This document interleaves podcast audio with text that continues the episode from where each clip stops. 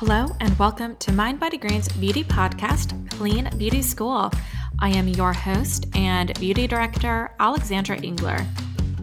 Today, I had a very special conversation with a beauty icon, Veronica Webb. Veronica was the first Black model to land an exclusive major beauty contract, which was with Revlon. She has had a long, robust, and groundbreaking career. And when you speak to her, it's very clear why she is so loved in this industry. She is warm, empathetic, and thoughtful. I first connected with Veronica about a year ago when I was the moderator on a panel about sustainable fashion and lifestyle choices, and she was a panelist.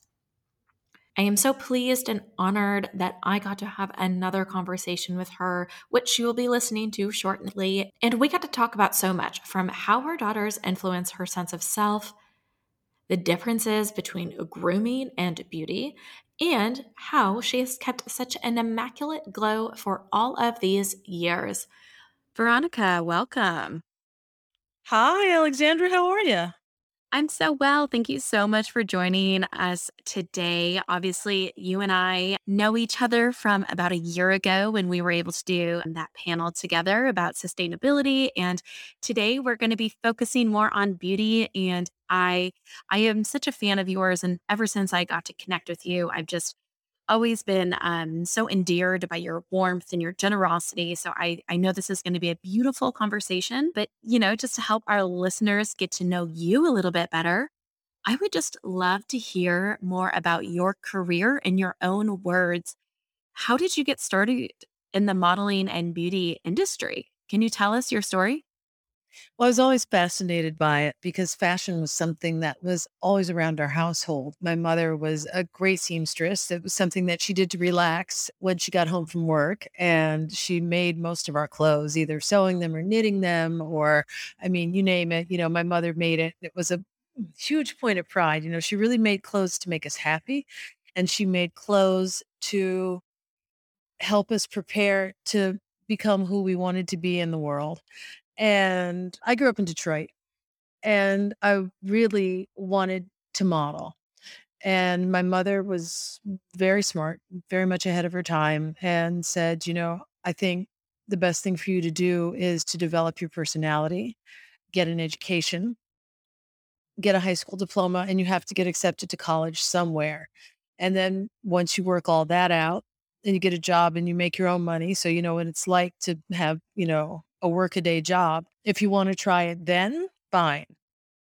So, long story short, got accepted to Parsons, was there for a semester, was working in a store in Soho, met a a crew from a Vogue shoot that came in because they were shooting somewhere nearby. And of course, you know, I worked at like the grooviest, coolest home store that there was in Soho at the time. And they all suggested that I become a model and started calling agencies. Had no idea what I was doing, had no idea how the business worked, had no idea how to get in front of a camera and make an outfit come alive. But it was my dream from looking at magazines and watching movies like, you know, Funny Face and Mahogany, that one day, you know, I would be up there inspiring people through fashion and beauty and allowing them to travel and think of themselves in all these different professions and identities. I mean, very much in the same way that a lot of us, when we're kids, you know, we play with our dolls, we play with our Barbies, we read our books,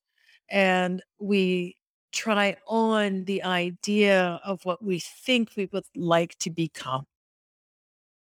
So there I was, and it's uh 88 and or 86 and I'm in New York and everything's mysterious. You know, there's no cell phones, there's barely there's barely cable TV, no internet, no social media. So, you know, you're really just feeling your way through the dark, right?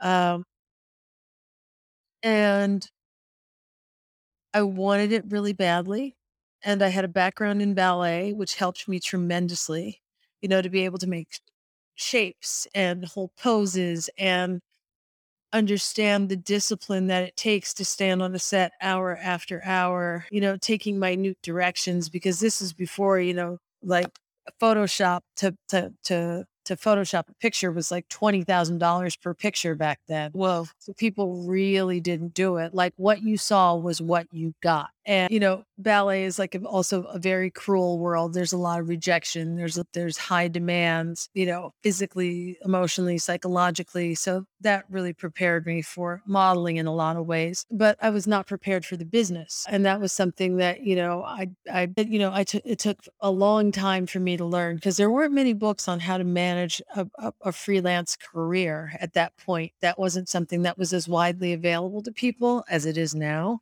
because you know, we can make so many connections through these gig economy platforms, and there's so much to read and so many forums. So, the best thing that my mom did for me was when I told them that I was dropping out of school to pursue my dream of modeling. My parents made me pay them back for the money they, they had spent for the semester. They made me also become completely independent. I've had almost no time to adjust. So I was working like three regular jobs in order to keep myself in New York, plus, you know, showing up to modeling gigs. And my mom made me start a 401k when I got my first paycheck, which was a job that I did with Bruce Weber for French Connection. And and Grace Coddington was was the stylist on the shoot. And from there I was kind of off, you know, and running. I mean, that's your first gig. That's not so bad, right?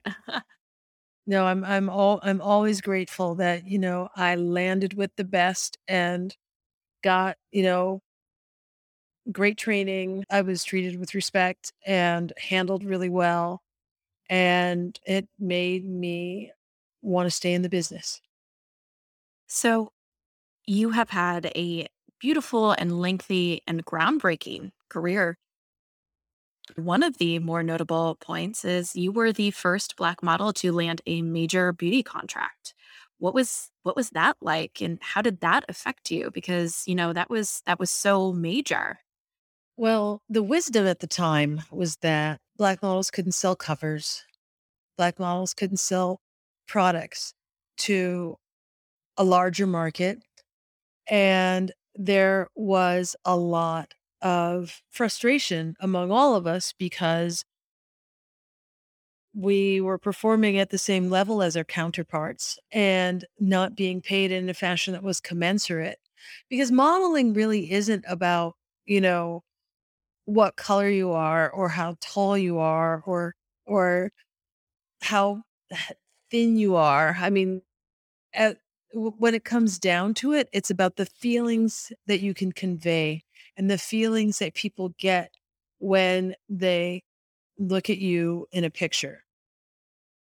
And when that contract finally happened, it was extremely competitive. Everybody wanted it. And, you know, black, white, yellow, green, young, old, everyone wants a contract in a freelance economy, in, in a freelance business, because then you know where your money's coming from and you're not wondering day to day, week to week, you know, are you going to get hired by who, when, how much, you know, how long before, you know, my money actually comes to me. When you have a contract you know that you know you're you're working these many days and you're working here and you're getting paid on this day and it helps you have you know much much more consistent lifestyle and much more control of your lifestyle. So for me personally that was like a big thing and it also, you know, allowed me to do amazing things for my parents, like, you know, finished paying off their mortgage, buying my mother, you know, buying my mother the car she wanted, you know, things like that. That when you're just in your 20s, to be able to offer that to your parents who worked their fingers to the bone and loved you and sacrificed everything for you, the, those are incredible accomplishments, you know, and things that like stay with me in my heart, you know, forever, like remembering seeing like the happiness and relief that being able to extend that gesture to them was. On a larger scale in terms of the business it you know there's part of it where you're so excited, but then you also kind of have survivor's guilt because you feel like, you know, you you can kind of feel sometimes, especially at that time when it was only one black person at a time, only one black model at a time, you could feel guilty for your own success. Like, um, you know, you you were shutting out your friends, you were shutting out your colleagues. And then on on the flip side of that, it's like you want to do a great job. Of course you want to do a great job because you want to make sure that you don't mess up this opportunity not only for yourself but for everybody else. And when I look back at it now and I think about my daughters who the youngest one is 17, that contract was 30 years ago, right? So they've grown up in a world where when they look at beauty advertisements, I mean, and what's happened in the last, I would say 24 months is like off the charts, but they grew up in a world where it was normal to see women of, you know, different ages, different different ages, different skin tones, different ethnicities, different orientations, different sizes. Yeah, like just different even like sizes, aesthetics. so much. Sizes sizes that's new. Sizes that's really like in the last 24 24 sure. to 36 yeah. months. I mean Ashley yeah, Graham probably right on that. Yeah. Yeah, like like Ashley Graham broke through, you know, as someone who was not I mean, like, you know, Anna Nicole was like this big plus size girl, right? But she was almost she was almost like a caricature and in a way like a, a joke. Whereas like, you know, Ashley Graham is the girl next door. Yeah. Absolutely. So, you know, my kids have grown up in a world where it's where it's normal to see, you know, women who are every shade of the rainbow, who have every preference and orientation is represented in the rainbow, considered to be like penultimate symbols of inspiration and aspiration and beauty. So, you know, that means a lot. And I think that what I was able to do at Revlon and what the company was brave enough to say, hey, we're going to do this, it caused a huge change in the industry. Yeah. You know, just to follow up on the question, since you, you know, brought up your daughters and seeing the changes in in the industry over the years and watching them experience you know a different a different side of media it's not perfect but an evolving media what changes do you see in the way that they look at themselves eh, eh, growing up? Whereas like how you felt when you were their age are there differences? They are fully the authors of their own beauty. They don't have to wait for a gatekeeper to publish an image of of themselves or someone who looks like them in order to validate what their idea of beauty is. And they're so much neither one of them has a mold that they try to fit into. And you know, they understand that beauty is inherited and that when they look at my face, they see my mother's face. Oof, yeah. And when they look at their face, they see my face. And it's like the hope and the power and the strength of, you know, generations and generations and generations that's reflected back to you in the mirror. And whenever, you know, they don't feel good about themselves or the way they look, you know, I'll say to them, Do you think, you know, I'm fat or I'm ugly or my nose is too big or my my eyes are too small or my hair is too curly. Yeah.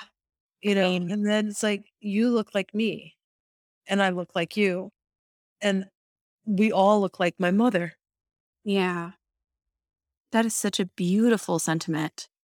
And I think it just speaks to this idea of how how we speak about ourselves is so important, right? It's everything. It's everything because you you know you you have thoughts and then you speak your thoughts into existence and then once thoughts are spoken to into existence then you the idea is out there for yourself and other people to act on. So the ways you speak about yourself are important even from a neurological standpoint the way you think literally creates new pathways in the brain it all comes down to the concept of neural plasticity, and there is a lot to discuss within this concept, but today I am just going to bring up a very interesting tidbit. Researchers have found that those who speak to themselves in the third person when practicing self talk were actually kinder to themselves than those who did it in the first. For example, I might say, I don't like the way my skin looks today. However, if I change that to the third person, I might say, Alex is feeling self conscious about her rosacea flare up. It's a subtle difference, but noticeably kinder to myself, right? And it really does go back to this simple fact that we tend to be kinder to others than ourselves. So if you struggle with taking that advice about speaking to yourself as you might your friend, you might actually benefit from speaking to yourself in the third person. It definitely sounds weird at first and it might feel strange, but once you get used to it, you might find that it is the missing link to your positive self talk. I, I I love that. And like I said, you've obviously had such a long and varied career. And I'm curious, what are you, what are some moments in the career that you're most proud of? Are there things that you look back on and, you know, say that was, that was a hallmark of my time? That is something that, you know, I, I, feel deeply passionate and, and happy that I did? All business is relationships, right? And so what you have from modeling more than anything is your memories of being, you know, your memories of working with people, your memories of being with people, like, you know, being with Isaac Mizrahi, you know, when we were both really young kids and, you know, he had just graduated from Parsons and I had just dropped out. Oh, um, yeah. love that. Like thinking of like, I don't know, such icons growing up together, you know, that right? and happy to think about. And Isaac was a designer at Calvin, and we bonded because we have the same texture hair and the same kind of sense of humor. And, you know, there's not a day that goes by that, you know, I don't think of him or he doesn't think of me. And there's not a week that goes by that we don't talk to each other. And, you know, being there and watching him develop, you know, and being part of it, you know, helping him develop his business and his ideas of fashion and beauty and you know what it means to be a designer what it means to be a creative that's something that i really treasure i mean those fashion shows are so special and then being one of karl lagerfeld's favorite models during during the launch the relaunch of chanel and the rebranding of chanel you know and st- and staying friends with karl it, you know, for 25 years. All those things, you know, all those things is like you you learn so much and people open up open up such a big world to you, especially someone like karl you know, who was so wealthy and worldly and talented and you know, knew everyone, traveled everywhere and had read everything and seen everything. And then, you know, my dear friend Azzedine Alaïa, who taught me to speak French and kept me safe always when I lived in Paris. And again, those shows were epic, epic, epic. Like when you look at like as you shows from the 90s, it's like each single show is like most other designers' entire career. You know, and, and like one of the misconceptions about modeling is that, you know, everybody gets rich, but that's not true. Eh, most models I mean, work if if you're if you're lucky, you have a, a career that's three to five years, and you make some money and you meet some people and you have like, you know, maybe a little bit of a leg up when you go on and go back to school or do whatever it is you want to do in life. It's very rare that people stay in the business for a long time and, you know, really make a substantial amount of money out of it. Yeah. And it's an expensive business to be in too. You know, very often people don't realize that, you know, you got to rent you have to rent a place. And, you know, this was before Airbnb. So either you had to stay in a hotel or you had to rent an apartment and you and you're in the most expensive cities in the world, New York, Milan, London, Tokyo, Paris. Um, you're always on a plane. If you want to make money, you know, you whenever the phone rings, you got to move. So it doesn't matter if it's someone's birthday, if you're in Los Angeles and somebody needs you in Cairo, you just go. And so, you know, you miss a lot. You know, you miss like that regular Wednesday get together with your friends, you miss birthdays, you miss, you know, anniversaries and people be you know and and and people being born so there's you know there's there's there's a lot to it i mean it's it's an amazing career i wouldn't trade it for anything but i think that there's also when people think about modeling and fashion as a career really think about it as a business you know it's not just all fame and bullshit and pretty clothes and champagne there's you know there there's a lot of work there's a lot of discipline. There's extreme discipline. Like for me, I'm someone who tends to gain weight. Um, and also because of the kind of food that I grew up eating. So like I grew I'm from Detroit. And so it's like being from the South once removed and everything I grew up eating was baptized in deep fat. So I really had to change my my eating habits up immediately and really quickly. And even though I was from a ballet background, if I'm if I'm not getting that kind of exercise consistently every day, it shows in my body. So always no matter what, like finding a place and a time to exercise and maintain your body whether you feel like it or not. That's that can be very nerve-wracking and then you get and then you have to be careful that your self-image and how effective you are and how valuable you are doesn't get tied to how much you weigh or what you look like. So you have to so you have to separate the commodity that you are from the person who you are.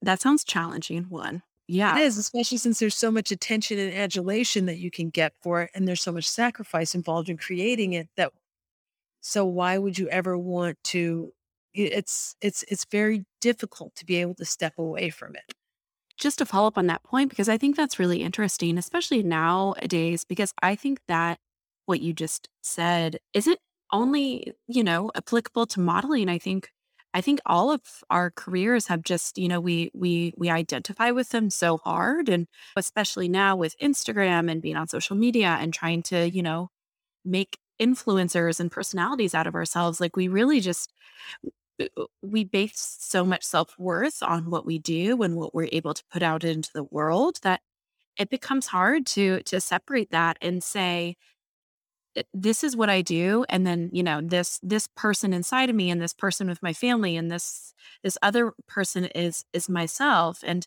so you know I I think it is absolutely applicable in the case of modeling but I think it's applicable in a lot of a, a lot of ways. So I'm curious for for our listeners who might be struggling with this, you know, how how did you find ways to to separate those those two beings mentally because I I think you're absolutely right. I think it's hard and it can take a toll on you.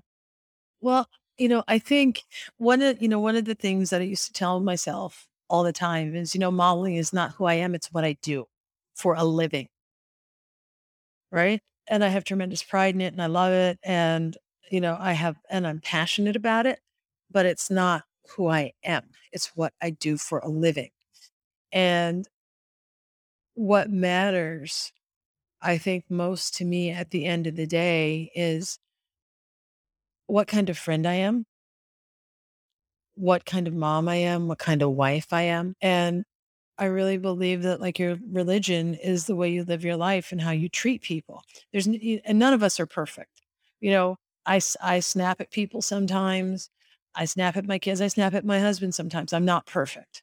You know, I'm not like zenned out and gooped down all day long. That's not who I am. You know, I'm like, I love like that. Yeah. Being human all the time. I think having a part of you, like for me, when, you know, I started writing because I had made that was something that I always loved to do when I was a kid and I was great at it at school. And it was a place where I felt successful and I had a lot of pride there. And that's something that I then developed into secondary career. And I worked as an editor for Marie Claire, for interview, for details, for the source, for spin. I wrote for Essence and Elle and the New York Times and the London Sunday Times. And that also was a measurable skill that I could get better at in a measurable way constantly. And it wasn't tied to my age or my looks or my ethnicity or anything else. It was just, you know, pure talent. And then running was great for me too, because that's also something that you do, but you do it to nourish yourself. You're not doing that for a living. You're doing it to sustain and nourish yourself. Um, and then dancing, like, you know, I take all these little dance classes and I take dance classes even, you know, on, on YouTube sometimes. Like, I'm like, you know, forget it. I'll just learn like a Britney routine this afternoon. And that's something that I do for myself. I I love that advice. You know, I think it's just so important to have a robust life as you were saying, you know, you develop skill sets far and wide and you know, some of them you you you turned into a secondary career, some of them were just for for you and only you and I really do think that is so important for people to remember, especially in this day and age where it can feel like you know, everything that you do, you have to hustle at it or make some sort of like side business or put it on Instagram. You know, you should create a robust life that is broad and serves you in a lot of different ways. So I think that's beautiful. I think words for all of us to live by. I want to get a little bit more into beauty. So let's start off by asking what is your beauty philosophy? My beauty philosophy is own your age, own your beauty, own your power. Mm. Like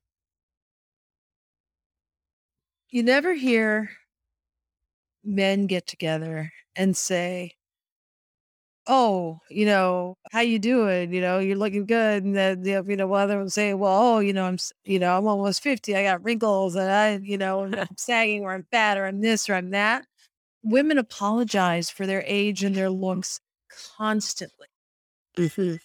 You know, like there's something wrong with not being 21 and looking perfect. There's not, we only have today. Sure. And my daughter once said to me, Well, mom, you know, if everything that you're chasing all day long, every day, and your most valuable asset is something that you're, you know, you there's there's no other way but to but to lose it, you know, referring to youth. And you can't get it back, you can't recreate it because you're talking about time. You're living a crazy life. So I think it's really important for women to say their age, to be proud of their age, to think of their age as an accomplishment, as a milestone, as something to be, you know, celebrated rather than something to be apologized for or hidden. And then owning your power. If you're alive and you're taking care of yourself and you're moving forward, there's a lot of power in that. Sure. And it's yeah. important to, you know, share that with other people and demonstrate it to other people rather than, you know, pretending like there's something that's not good about that or wrong with that. I love that. I really do, you know, and I I you're absolutely right. You know, I think we we do try to shrink ourselves and I think it's important for everybody to just stop doing that. stop doing it all the time, you know. It's it's okay to to be proud of yourself and i think i think that's a beautiful message i i i want to get into some you know your skincare more tips and tools as well just because you know you obviously have such such beautiful skin and you have this skin that has just like this natural beautiful glow about it like you just I, I feel like every time i see a photo of you i'm like this woman just truly truly radiates So I'm curious, you know, what how do you take care of your skin? What what is core parts of your skincare fundamentals? Well, cleaning it is really important. You know, I'm not perfect. There there are plenty of times when I fall asleep with makeup on. It happens. Sure. Um, I, I do have to admit that to, to everybody. I'm sorry, guys. I do it too. but I think is but but I think it's a really important one, you know, to try to you know to try to go natural as much as you can so that you take the chemical burden off of off of your body because you know we find out so many things about chemicals over the years right? That we don't know at the time when when when we're using things freely like talc powder or toluene that was in nail polish forever right?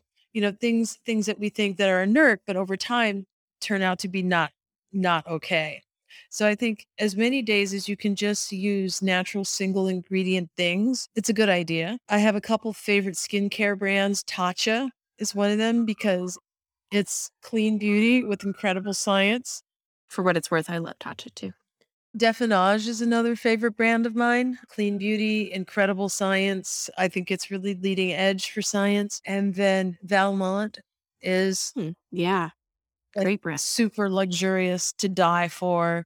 Uh, treat yourself day. You know, I love those. And then, you know, just really like always adding in natural oils. I think really help you, you know, really, really help you a lot. And then Oz Garcia is a nutritionist that I follow very closely. Uh, Tabitha Brown in in her vegan life is someone also who I think is tremendously helpful for for for skin for skin and beauty. And Walking. I think walking really regulates your mind. It regulates your blood flow, it regulates your heart. And, you know, not everyone lives somewhere where it's safe where they can go out and have a long walk wherever they want. But if you can, you know, go to a mall or go into a museum or find a school that might open their their their track and field facilities up to people maybe one day a week, walking is really important. Was there anything that you did when you were younger and you you look back now and you go, "Wow, I'm I'm really glad that I kept that habit up because, you know, I I see a difference in my skin from having done that long term." I love fruit and vegetables. And when I was a kid, my mother used to have to hide the produce when we came home because I would eat everything. But I'm an omnivore. Like, don't get me wrong. I can, I can, I can hook up a steak in a- in a hot. But yeah, that. So be being an omnivore, eating a lot of fruits and vegetables, especially, and not being afraid to sweat. You know, my mother always used to say, like, never let your hair stop you from doing something that you need to do. Ah, love that. So, you obviously work in an industry where you are surrounded by beauty professionals, whether that be hairstylists, makeup artists, dermatologists, estheticians. Are there any beauty hacks that you've learned over the years that you just are like, wow, that was a great tip and you still use it? Beauty hacks. Okay, so let's see. Drinking water. So mm, I'll as soon as I get up, I take a sip of water and then I keep that glass of water with me, even if I have to take it in the bathroom or in, but that glass of water follows me around until I leave the house. And so that sets my body off on a good path for the day. If I have sore muscles, um, a bath with Epsom salts does the trick every time. Always, always, always, always pluck your eyebrows with a serious magnifying mirror. Um, and remember to take off and remember to take off the stray hairs that are above your eyebrows, not just the ones that are on the brow bone. One of the best things, like if your if your complexion is dull and you don't have acne or rosacea or a really sensitive um, skin condition, that could be aggravated by oil or scrubbing. If you if you take like a little bit of coconut oil and a little bit of sugar and you mix it up together and you put it on your skin like a little mask and let it and let it sit there for about 2 minutes and Definage makes a great one that's called 2 minute reveal that kind of does the same thing but you know to make it at home is always a good thing to have in your back pocket. Leave it on your skin for 2 minutes then the coconut oil and the sugar are I think closely are are are the 2 compounds that most closely mimic the fat lipids in our skin. And you get in the shower, you rinse it off, and then when you get out, do it again, right? So you get like all the dirt and the dead skin off, and then you get and then when you do it again after the shower, right? Then you have fresh, clean skin that you can then treat to a a natural mild exfoliation. Um, another great mask is you scoop out the seeds of a papaya, plain yogurt, but it has to be like, you know, a natural plain yogurt. Make sure that there's no additives, gums, sugar, um, preservatives. And you and you take like two heaping tablespoons and you put that in the blender with all the seeds from from the papaya and you can put that on your face and that's a natural glycolic peel and that's a fabulous one. And then if you're really in a hurry and you don't have anything, a spoonful of honey. If you spread a spoonful of honey on your face, that that will also give you a glow. So I love all of her DIY masks and hacks here. But I just want to quickly highlight the honey option. If you want to supercharge your mask, we recommend using Manuka honey. It has more benefits than regular honey. However, it is much more expensive. So if you want to use regular, do try to find an option that's at least organic. So, honey is naturally very hydrating for the skin because it's actually a humectant. Humectants are ingredients that pull in and hold water in the skin. It is also great for inflammation and can calm down reactive skin, such as rosacea and acne, both inflammatory skin conditions. It's also fairly well tolerated by lots of skin types, so most people can use it. We seriously love a one ingredient mask around here, so definitely give honey a try. And obviously, you wash it off after a couple minutes. Sure. I always love a one ingredient uh, face mask. So When I, done, I baby. fully support that. I'm also a lash food addict, right? I hear a lot of good things. Mm-hmm. Yeah, because I love mascara, but you know, if you can skip it, mm. it makes your day and your night a lot easier. Totally. So, you know, we we talked about your daughters earlier, but I I want to ask when you became a mom, did that change your views on on beauty and taking care of yourself? I hear from a lot of women when they do become moms there is a shift there. What did you experience? When you become a mom, taking care of yourself is dead last. That's because, you know, children require, especially babies, as much as every adult in the room can give them. And you're so concentrated, like, you're so concentrated on keeping that kid alive and growing it that that's the only thing that you can focus on. And raising a baby from zero to one, the first time you do it, is the hardest thing you will ever do in life. It is so nerve wracking, you know, because they don't come in with instructions. And even though, you know, you may have seen your friends raise babies or whatever, your sisters do it. But unless you're, unless you're there in the trenches 24 hours a day, participating in all that hand to hand combat, you have no idea like how, how much it requires of you. But you relax also because you realize what's beautiful about you is the things that you already have and the things that you pass on. And your kids do not care if your nails are done. Your kids do not care how much you weigh. That child loves you and they and they see nothing but beauty in you.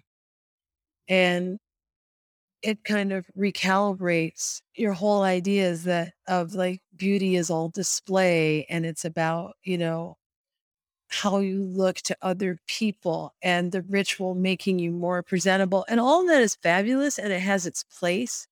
But again, you know, grooming, grooming, which is different than beauty, grooming is something that that you do to amuse yourself and to look better. But beauty is deep down, you know, beauty is who you are deep down. I love that. I'm going to start saying that. Please do. I, I really think that's a, such a beautiful distinction and you are spot on. So I'm I'm absolutely taking that.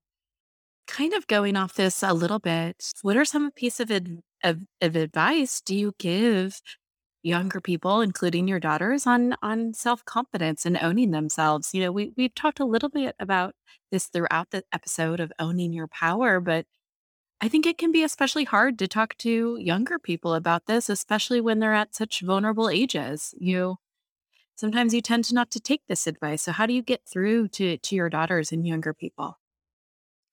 You know, I don't know if I have. And of course, you know, it's it's normal for any teenager to go through a hundred million things and to doubt themselves because your body is growing and changing and and expanding and contracting in all these different ways. And so is your brain. So of course everything's completely confusing because the goalpost is constantly moving. You know, at one at one point you're you know, in, in one moment you're a kid and and and not and less than a moment later you're an adult Mm. so it's really, you know, it's really kind of tough to navigate all that. I think that You know, in terms of confidence, if you're taking care of yourself and treating your body with respect and asking yourself every single day, you know, is what I'm doing adding up to my own personal strength? Is it making me physically stronger, psychologically stronger, emotionally stronger, financially stronger? And if the hundreds of decisions that you have to make all day long, and yes, you are allowed donuts, but they should add up. The majority of your decisions and and the people that you associate with and the things that you put into your body, on your body, the places that you allow your feet to take your body should be adding up to your personal strength. It actually slides into my next question. So, effortlessly, we we've talked a little bit about your skincare and beauty routine, but you know, I I personally believe that everything is skincare from how much sleep you get to what you eat to like you Mhm. said how you move your body. So, let's talk about your overall wellness routine. You know, how uh, how do you feed your body? What what are some of the core nutrition principles that you live by? Well, my I the first thing I eat every day is raw. So it's going to be like, you know, nuts or fruit or a vegetable or potentially a juice. Although I don't really do juices too much unless I make them at home and they have all and they have and it's a then it's a whole fruit or vegetable because I want the fiber. And then I have one coffee a day that I cold brew that I make myself. I love my own coffee, I have to say. And also I'm super opposed to spending like $6 on a cup of coffee every single day. Fair. That's like not so. That's like most people's 401k. And then I'll do something like, you know, overnight oatmeal. For lunch, it's usually a salad with some lean protein or a soup with some lean protein or rice with lean protein. I always try to make my meal like uh, 60% protein, 20% it's it's a dark green vegetable or a complex carb. And then, as Southerners like to say, my starch. So, and I try to keep my starches good. So, you know, farro or a whole grain rice or something like that. And yes, I like pasta, but it's got to be good pasta. And then dinner as early as I can. I'm careful where my meat comes from because I don't like, you know, I'm not trying to eat too many. I'm not trying to eat too many hormones or chemicals. And I try to stop eating. I try to stop eating by seven, eight o'clock. And then, you know, this intermittent fasting thing that works. I do that sometimes too. So, you know, basically, like the the thing that saves the day always is 60% protein, dark green vegetable at every meal, and a great complex carb. So well rounded. Next point of this is how do you move your body? You mentioned that you love walking, but you know what other ways do you do you move yourself? I do yoga. I've been doing it at home since COVID started. So, you know, just right I get right down there on the on the floor between the wall and the bed or if nobody's in the living room, I take that over and I'll just do a class online. My friend Edward Vilga teaches a great class. He also started this great thing called 12 minute yoga for people who need yoga but were afraid to ask. And uh, 305 Fitness, their classes are tons of fun. And what else? And then my girlfriend, who has been my best friend all my life, we met on the first day of nursery school and we're still best friends. She has a fabulous facility out in Monterey called Electrin. And I take and I take her body weight resistance classes three times a week. And we do a lot of kettle and and we'll use a kettlebell in that class too. And I have a weighted hula hoop. And that, like, you can you can literally, like, watch a movie for an hour and hula hoop, and it's fantastic. Wait, I love this. I I'm absolutely gonna go buy one right now. It's on Amazon. Okay, that is incredible. What a fun way to to move your body. Oh my god, I love that. The last piece of this puzzle of, you know, whole body wellness, I think, is mental health and stress management and, you know, dealing with your emotional resilience. What are some ways that you practice mental health? When I feel anxiety, which is kind of, you know, normal in this in in our current environment and it tends to hit me at the end of the day because during the day like I'm I'm I'm too busy. I'm you know tr- trying to do what I'm trying to do and take care of my family and you know create business and and navigate the social media world which you know there's there's always something new and there's so much you know and there's just there's so much that you can you can fall prey to and especially feel like you have to compare yourself to which is like forget it that's like a grease pole to nowhere that's like a bottomless pit of misery. And at the end of the day lots of times you know my head can get very loud and i just have to tell myself i'm happy and everything is okay.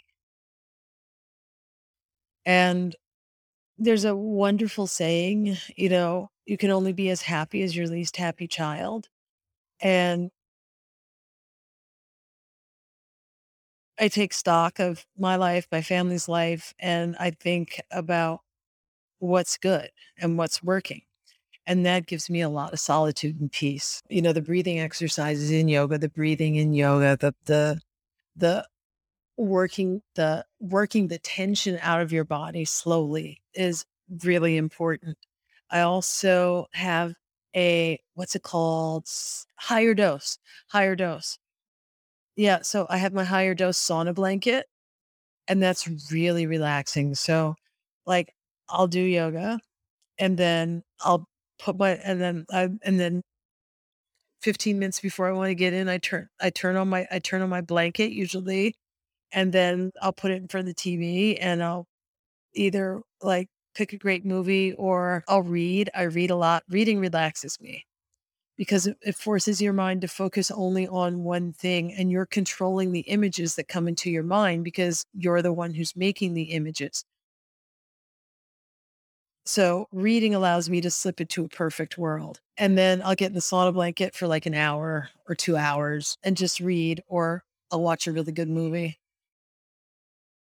Well, I just to round out this episode, you know, we met each other on a sustainability panel and we talked about living eco friendly. And that is a big part of our ethos here. So, you know, what's like a quick tip or a quick uh, piece of advice that you can give people about living more eco friendly? How do you practice that in your in your life? Buy a French press coffee maker. There's no waste. Sure. There's no filter. There's no pod. There's no electricity. One, I also love French press coffee. And two, it just shows you it's a very, you know, you can fold in more sustainable practices in so many points of your life without really even having to make big sacrifices. And then also, you know, one of, one of the biggest things that impacts our carbon footprint is what people refer to in the retail business as the last mile. So every time you're you can when you order something from Amazon, you can check a box that says, you know, that it doesn't need to come right away.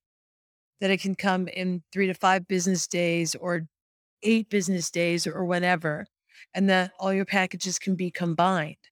And not only is it more sustainable, but you also get $5 back every time you choose that option again, really just like solid tip that people can just easily fold into their life. I I feel like this whole episode was just filled with just sage wisdom that is inspiring yet practical. Um, and so I appreciate you sharing it all with us and taking time to to chat with us. Like I said, I I have been such a fan of yours and so being able to talk with you here was just so exciting for me. I really appreciate you doing this and you know, I I I appreciate you again.